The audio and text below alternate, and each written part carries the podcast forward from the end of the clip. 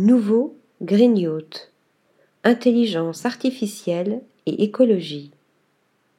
Ce bijou au design futuriste prénommé Onérique est entièrement recouvert de panneaux solaires. Il a été imaginé par le cabinet d'architectes londonien Zaha Hadid Architects et le géant de la construction navale italienne Rossi Navi, tout particulièrement engagé à préserver l'écosystème marin. Le yacht peut naviguer une journée entière en mode électrique et sans aucune émission. Si la batterie s'épuise, le yacht économise jusqu'à 40 tonnes de CO2 par rapport à un bateau classique. La collaboration de ces deux experts a fait naître une toute nouvelle ère dans le domaine du yachting. Le bateau au design minimaliste et épuré se fond dans le décor idyllique. Grâce à un système de trois niveaux de panneaux solaires intégrés à la ligne du navire, la batterie se recharge de façon optimale. Un centre de contrôle piloté par intelligence artificielle surveille l'état de charge ainsi que la consommation d'énergie.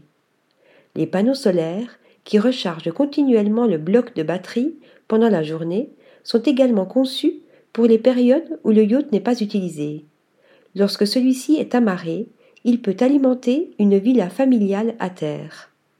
Rossinavi s'inspire du phytoplancton, une petite algue marine qui convertit la lumière du soleil en énergie, fournissant par ailleurs plus de la moitié de la production annuelle d'oxygène de la Terre. Ces milliards d'organismes microscopiques nous rappellent que lorsque nous travaillons ensemble, nous pouvons tous contribuer à un environnement plus sain. Le yacht offre des surfaces d'une dimension tout simplement exceptionnelle.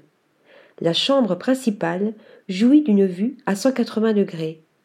Les espaces intérieurs du bateau s'interconnectent, une caractéristique qui le rend unique, et les matériaux utilisés sont pour beaucoup recyclés et recyclables.